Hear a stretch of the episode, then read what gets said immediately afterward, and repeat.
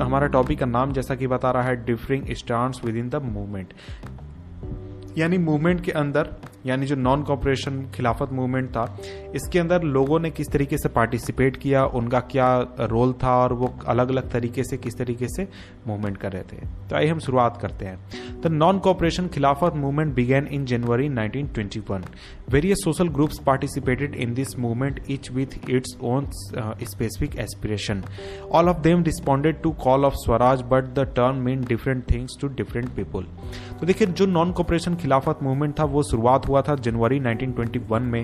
अलग अलग social groups आकर जुड़े थे इस मूवमेंट से, लेकिन उन सभी ग्रुप्स का इस मूवमेंट से जुड़ने का अपना एक स्पेसिफिक रीजन था। सभी लोग स्वराज के टर्म से या फिर स्वराज के कॉल से उन्होंने रिस्पॉन्ड किया था, लेकिन ये जो टर्म था स्वराज, ये अलग अलग लोगों के लिए अलग अलग मीनिंग रखता था और इन्हीं चीज़ों को हम इस टॉपिक में देखने वाले हैं। तो देखिए यहाँ पर आगे हम पढ़ते हैं topic number two point one, जिसका नाम है the movement in the town, यानी शहरों में जो मूवमेंट था उसका क्या हालत था, इसके बारे में हम यहाँ पर पढ़ने वाले हैं। The movement started with middle class participation in the cities. Thousand of students के left government control schools and colleges, headmasters and teachers resigned and the lawyers gave up their legal practices.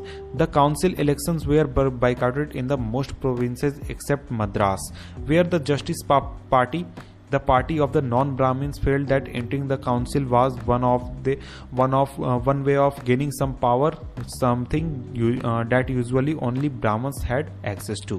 तो देखिए हम यहाँ पर देखने वाले हैं शहरों में मूवमेंट कैसे चला था। तो देखिए जो शहरों में मूवमेंट हुआ था, ये शुरुआत हुआ था मिडिल क्लास के इन्वॉल्वमेंट के साथ। हजारों की संख्या में स्टूडेंट ने गवर्नमेंट स्कूल छोड़ दिए, टीचर्स और हेडमास्टर ने रिज़ाइन कर दिया, जो लॉयर्स थे उन्होंने लीगल प्रैक्टिसेस छोड़ दिए, काउंसिल इलेक्शंस को बॉयकॉट किया गया। लेकिन एक जगह पर काउंसिल इलेक्शन में लोगों ने पार्टिसिपेट किया था और वो था मद्रास, जहाँ पर एक पार्टी थी जस्टिस पार्टी, जो कि नॉन ब्राह्मण्स की पार्टी थी, यानी नीची जाति के लोगों की पार्टी थी। उन लोगों का ऐसा कहना था कि हम काउंसिल में आकर या फिर काउंसिल के इलेक्शंस में पार्टिसिपेट करके वैसे पावर तक पहुंचना चाहते हैं जो कि पहले सिर्फ ब्राह्मण्स के पास थी, और सोसाइटी का जो स्ट्रक्चरल स्ट्रक्चर है उसमें कुछ बदलाव करना चाहते हैं। तो इस वजह से वहां पर लोगों ने काउंसिल इलेक्शन में पार्टिसिपेट किया था। बाकी सभी जगहों पर जो लोग थे वो इस मूवमेंट का काफ़ी ज़्यादा सपोर्ट कर रहे थे, नॉन कॉपरेशन मूवमेंट का।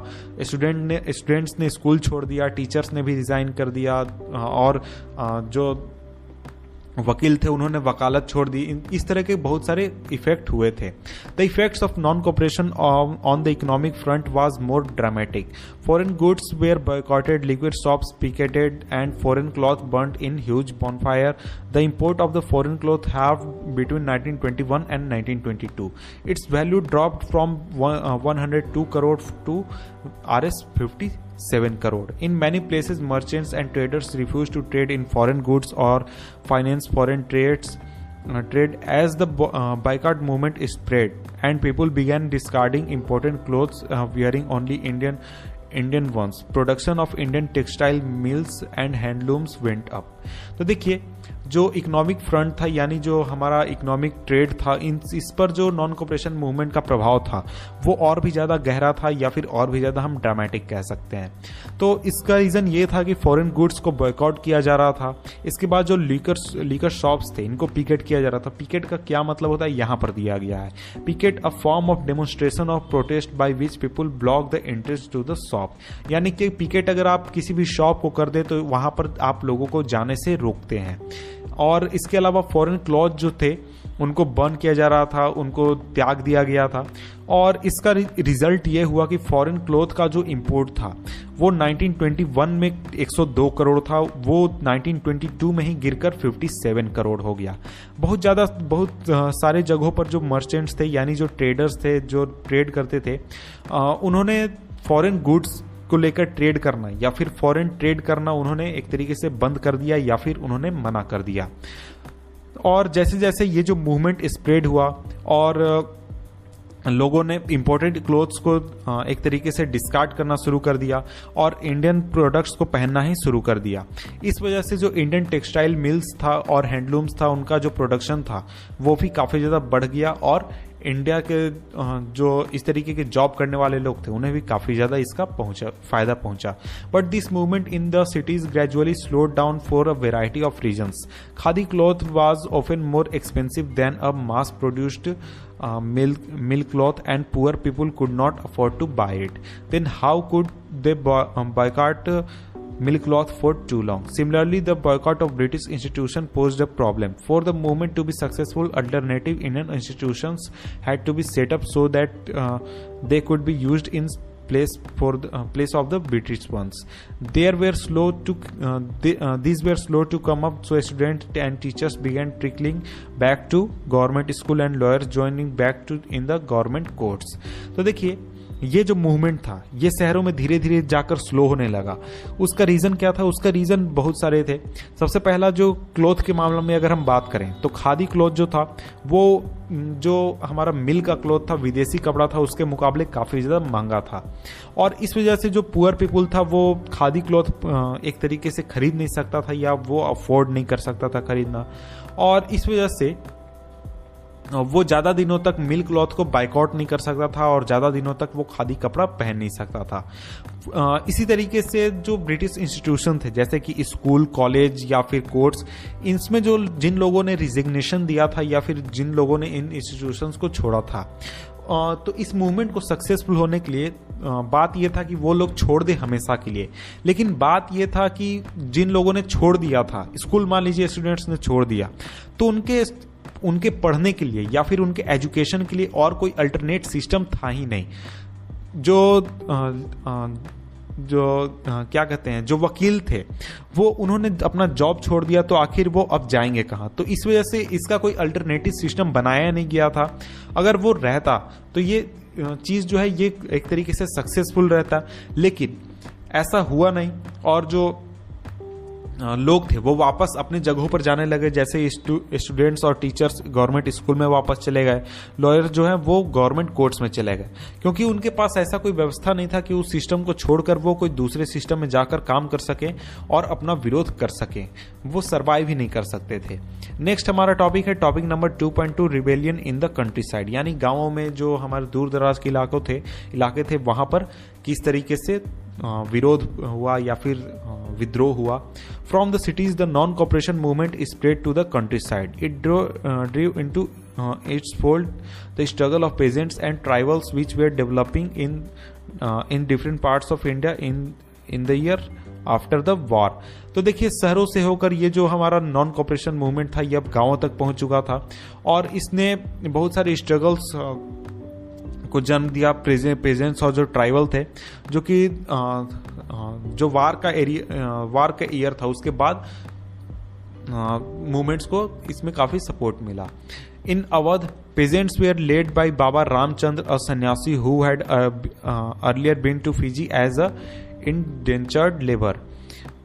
The movement here was all Uh, uh, here was against talukdar and landlords who demanded from peasant from peasants ex, uh, exorbitantly high rents and a variety of other cesses. Awadh में ये जो pageants थे, किसान थे, इनको lead कर रहे थे बाबा रामचंद्र। ये एक सन्यासी सन्यासी थे जो कि पहले फिजी में जा चुके थे एज अ इंडेंचर्ड लेबरर के रूप में। तो देखिए इंडेंचर्ड लेबरर क्या होता है? तो इसमें देखिए जो किसान होता है, सॉरी लेबर जो होता है, उसके साथ एक तरीके का बॉन्ड किया जाता है या फिर हम कह सकते हैं एक तरीके का आ, क्या कहते हैं उस अनुबंध किया जाता है और उस उस अनुबंध के तहत उसे काम करने के लिए ले, ले जाया जाता है। और हिंदी में इसे हम गिरमिटिया मजदूर कहते हैं, इंडेंचर्ड लेबरर को। और इसका शायद मीनिंग नीचे आपको दिया गया होगा, यहाँ पर नहीं शायद दिया गया है। यही कहा जाता है इंडेंचर्ड लेबर के रूप लेबर के रूप में उन्होंने काम किया था। और यहाँ पर जो मूवमेंट हुआ था अवध में, ये मूवमेंट हुआ था तालुकदार लोगों के खिलाफ और लैंडलॉर्ड्स के खिलाफ जो कि ज़्यादा एक तरीके से लगा लगान वसूल कर रहे थे किसान से किसान लोगों से, और उन्हें बहुत तरीके की परेशानी भी एक तरीके से हो रही थी इस चीज़ इस चीज़ की वजह से। Peasants had to do begar and work at landlords farm without any payment. तो देखिए पेजेंट्स जो थे उन्हें बेगार करने के लिए एक तरीके से फोर्स किया जाता था लैंडलॉर्ड्स के फार्म्स पर, और उन्हें कोई पेमेंट भी नहीं दिया जाता था। तो देखिए बेगार का मीनिंग क्या होता है। बेगार का मीनिंग होता है labour labour that village villagers were force to contribute without any payment, यानी बिना पैसों के काम करने के लिए मजबूर करना, इसी को हम बेगार कहते हैं। As tenants, they had no security of tenure, being regularly evicted so that they could uh, acquire no right over the over the leased land. The peasant movement demanded reduction of revenue, abolition of begar, and social boycott of oppressive landlords. In many places, nai dhobi bunds were organized by panchayat to deprive deprive landlords of the services of even barbers and washermen. तो देखिए जैसे कि जो काम करने वाले लोग थे, जो किसान थे, उनको किसी भी तरीके का सिक्योरिटी नहीं था उनके टर्म के ऊपर। फॉर एग्जाम्पल वो किसी के खेत में काम कर रहे हैं, किसी जमींदार के खेत में काम कर रहे हैं, तो उन्हें कुछ समय के बाद वहां से हटा दिया जाता था, निकाल दिया जाता था, उनसे जमीन छीन लिया जाता था। उसका रीज़न ये था कि जो जमींदार थे वो नहीं चाहते थे कि वो किसान का कोई परमानेंट उस पर राइट बने उस ज़मीन के ऊपर। और इसके बाद ये जो पेजेंट मूवमेंट था ये डिमांड कर रहा था कि जो रेवेन्यू है उसका कलेक्शन है, टैक्स है, उसका आ, एक तरीके से टैक्स को कम किया जाए, बेगार जो सिस्टम है उसको एबॉलिश किया जाए, और जो ऑपरेसिव लैंडलॉर्ड्स हैं उनका सोशल बाइकआउट किया जाए। बहुत सारे जगहों पर नाई धोबी बंद भी किया गया। इसका मतलब ये हुआ कि जो नाई होते हैं या फिर धोबी होते हैं जो कि काम करते हैं, उनको उन्होंने काम करने से मना कर दिया जमींदार लोगों के लिए या फिर जो लैंडलॉर्ड्स थे उनके लिए। और इसके बाद in nineteen in June nineteen twenty Jawaharlal Nehru began going around the villages in Awadh taking to the talking to the villagers and trying to understand their grievances. By October the Awadh Kisan Sabha was set up headed by Jawaharlal Nehru, Baba Ramchandra and few others. Within a month over three hundred branches had been set up in the in the villages around the region. So when the non-cooperation movement began the following year, the effort of the Congress was uh, integrate the Awadh peasant struggle into the wider wider struggle. तो देखिए जून उन्नीस सौ बीस में जवाहरलाल नेहरू ने अवध का दौरा करना शुरू किया, अवध के गांवों का दौरा करना शुरू किया, और वहां पर उन्होंने विलेजर से बात की, उनके जो तकलीफें हैं उनको समझने की कोशिश की। और अक्टूबर आते आते तक एक अवध इस आ, किसान सभा की स्थापना की गई जिसको हेड कर रहे थे जवाहरलाल नेहरू और बाबा रामचंद्र और इसके अलावा कुछ और लोग। कुछ महीनों के अंदर ही करीब तीन सौ ब्रांचेस इस आ, सभा के बन गए, इस जो कमेटी थी इसकी बन गई, और दूसरे गांव में भी इसके ब्रांचेस बन गए। और जब नॉन कॉपरेशन मूवमेंट लागू हुआ आ, अगले साल में, तो जो कांग्रेस पार्टी थी उसका ये आ, मानना था या फिर वो चाहती थी कि इस पूरे मूवमेंट को एक तरीके से शामिल किया जाए नॉन कॉपरेशन मूवमेंट के अंदर ही, यानी जो किसानों का मूवमेंट था उसको भी नॉन कॉपरेशन मूवमेंट के अंदर ही लाया जाए। The peasant movement however developed in the form that Congress leadership was unhappy with. As the movement spread in nineteen twenty one, the houses of talukdar and merchants were attacked, bazaars were looted and grain hoards were taken over. In many places local leaders told peasant that Gandhi ji had declared that no taxes were to be paid and land was to be redistributed among the poor. The name of the Mahatma was being invoked to sanction all actions and aspirations. तो देखिए जो peasant movement था उसको Congress party चाहती थी कि वो अपने साथ शामिल करे, लेकिन ये एक ऐसे फॉर्म में डेवलप हो चुका था जिसके साथ कांग्रेस लीडरशिप या फिर कांग्रेस पार्टी खुश नहीं थी।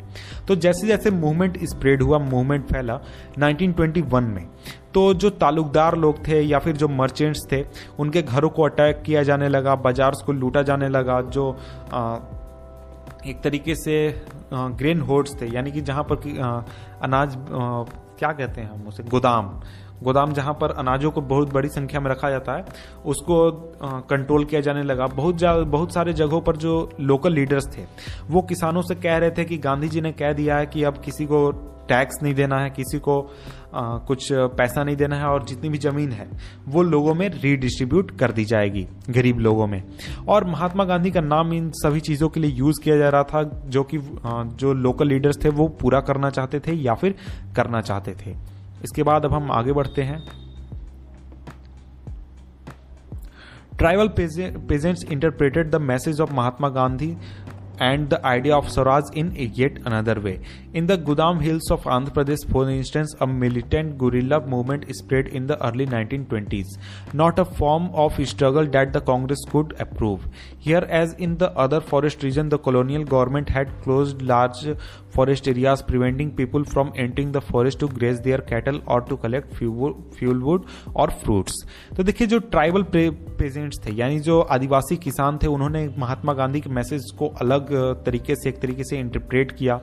फॉर एग्जाम्पल, जो गुदेम हिल्स था आंध्र प्रदेश में, वहां पर मिलिटेंट गुरिल्ला मूवमेंट एक तरीके से स्प्रेड हो गया, फैल गया, जिसके साथ तो कांग्रेस पार्टी जो थी वो एक तरीके से खुश नहीं थी या फिर वो उसको सपोर्ट नहीं करती थी उस तरीके की चीज़ों को। और जैसा कि दूसरे फॉरेस्ट रीजन में हुआ था, इस रीजन में भी जो कॉलोनियल गवर्नमेंट थी यानी जो ब्रिटिश गवर्नमेंट थी, उसने फॉरेस्ट एरियाज को एक तरीके से क्लोज कर दिया था। वहाँ पर किसी भी जाने किसी को भी जाने का परमिशन नहीं था, कोई भी व्यक्ति वहाँ पर जा नहीं सकता था, अपने कैटल को वहाँ पर चरा नहीं सकता था या फिर वहाँ से फुल फ्यूल वुड या फिर फ्रूट्स कलेक्ट नहीं कर सकता था। This enraged the hill people. Not only uh, were their livelihood affected, but they felt that their traditional right was being denied. When the government began forcing them to contribute begar for road building, uh, the hill people revolted. The person who came to lead them was an interest, interesting figure. तो देखिए, तो ये जो चीज़ हुआ कि British government ने सभी लोगों को उन जगहों पर जाने से रोक दिया, यानी क्या कहते हैं, जंगलों में जाने से रोक दिया। तो इस वजह से उन किसानों का एक तरीके से लाइवलीहुड प्रभावित हुआ था, उनकी रोजी रोटी प्रभावित हुई थी। और सिर्फ यही नहीं हुआ, लोगों को लगने लगा कि उनका जो ट्रेडिशनल राइट है वो भी उनसे छीना जा रहा है। और जब गवर्नमेंट ने यानी सरकार ने उन्हें बेगार करने के लिए मजबूर किया, यानी बिना किसी पेमेंट के रोड बिल्डिंग के काम रोड बिल्डिंग का काम करने के लिए मजबूर किया, तो वहाँ पर जो हिल पीपुल थे, उस इलाके में रहने वाले लोग थे, उन्होंने रिवोल्ट कर दिया। और इसके बाद एक पर्सन बहुत ही फेम इंटरेस्टिंग फिगर था जो कि सामने आया उन लोगों को लीड करने के लिए, जिसका नाम था राजू और उसका पूरा नाम था Alluri Sitaram Raju. Alluri Sitaram Raju claimed that he had a variety of special powers. He could make correct astrological predictions and heal people. He could survive even bullet shots. Uh, captivated by Raju, the rebel, rebels pro- proclaimed that he was an incarnation of God. Raju talked to the greatness of Mahatma Gandhi. Uh, said he was inspired by the non, uh, uh, inspired by the non-cooperation movement and persuaded people to wear khadi and give up drinking. तो जो Alluri Sitaram Raju था, वो claim करता था कि उसके पास बहुत ही तरह के स्पेशल पावर्स हैं। कैसे? तो वो एस्ट्रोलॉजिकल प्रेडिक्शंस कर सकता है, लोगों को ठीक कर सकता है और बुलेट शॉट्स को भी वो एक तरीके से सर्वाइव कर सकता है। तो राजू के प्रभाव में आकर जो रिबेल्स थे, उन्होंने प्रोक्लेम कर दिया कि ये जो व्यक्ति है ये भगवान का एक अवतार है। और राजू हमेशा बात करता था महात्मा गांधी के बारे में और वो कहता था कि वो नॉन कॉपरेशन मूवमेंट से काफ़ी ज़्यादा प्रभावित है। और वो लोगों से कहता था कि आप खादी पहनिए और जो ड्रिंकिंग है, इस ड्रिंकिंग चीज़ को छोड़ दीजिए। But at the same time, he asserted that India could be liberated only by the use of force, not non-violence. The Gudem rebels attacked police stations, attempted to kill British officials, and carried on guerrilla warfare for achieving Swaraj.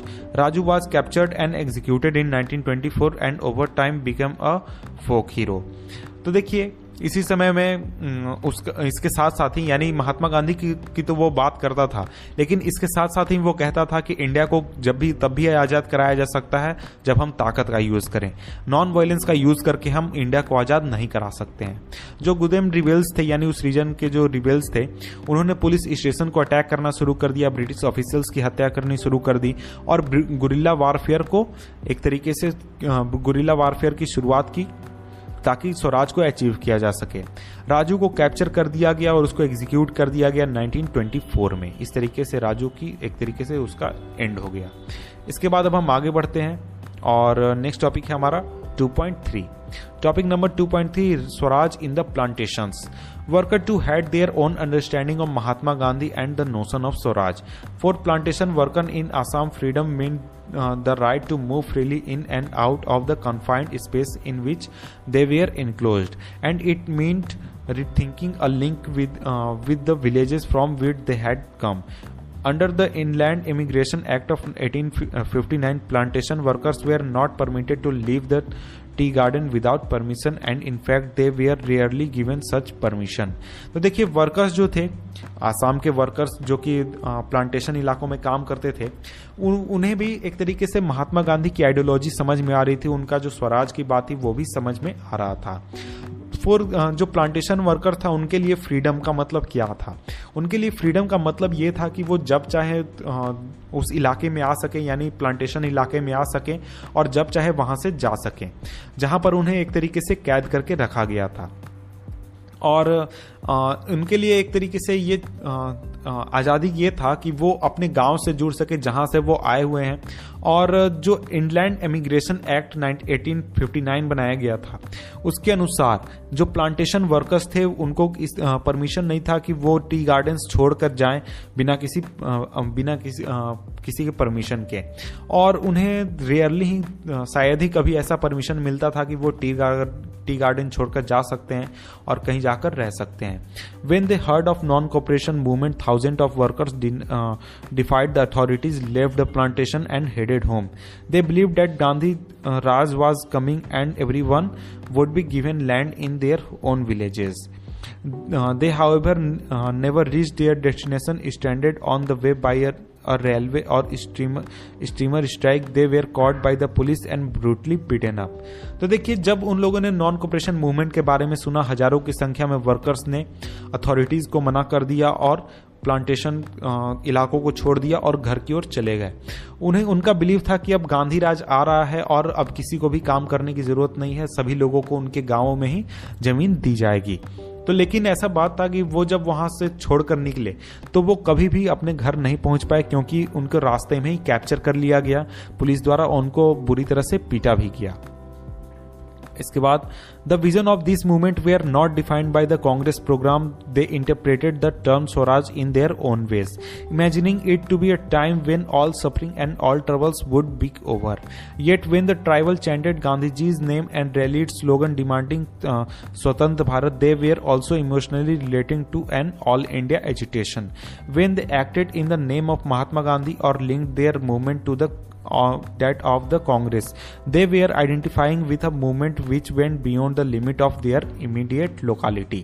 तो देखिए ये जो movements के visions थे जिसकी हमने बात की, चाहे वो असम की हम बात करें या फिर आंध्र प्रदेश के गुदेम हिल्स की बात करें, वहाँ पर जो ये जो विजन्स थे या फिर ये जो तौर तरीके थे रिवोल्ट के, रिबेल के, वो कांग्रेस द्वारा डिफाइन नहीं किए गए थे, कांग्रेस के प्रोग्राम के हिस्सा नहीं थे।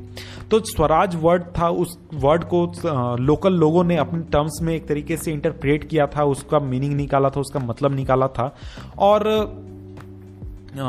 लोगों का ये मानना था कि जो सफरिंग है, लोगों को जो प्रताड़ना हो रही है, तकलीफ हो रही है, वो जल्द ही खत्म होगी।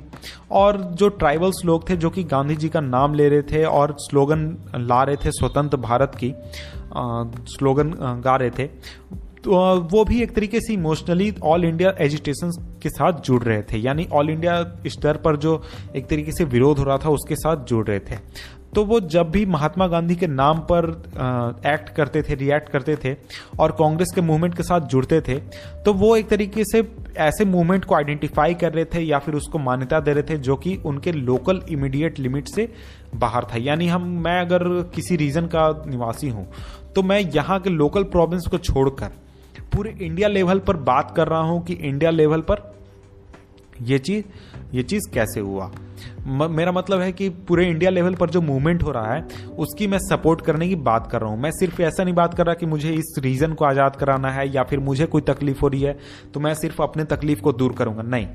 तो मैं क्या बात कर रहा हूँ, मैं अब पूरे इंडिया की बात कर रहा हूँ। महात्मा गांधी का अगर मैं नाम ले रहा हूँ, कांग्रेस पार्टी का नाम ले रहा हूँ और इस पूरे नॉन कोऑपरेशन मूवमेंट का नाम ले रहा हूँ, तो मेरा सपोर्ट अब पूरे इंडिया लेवल पर है, मेरा सपोर्ट अब सिर्फ अपने लोकल इमीडिएट लेवल पर नहीं है।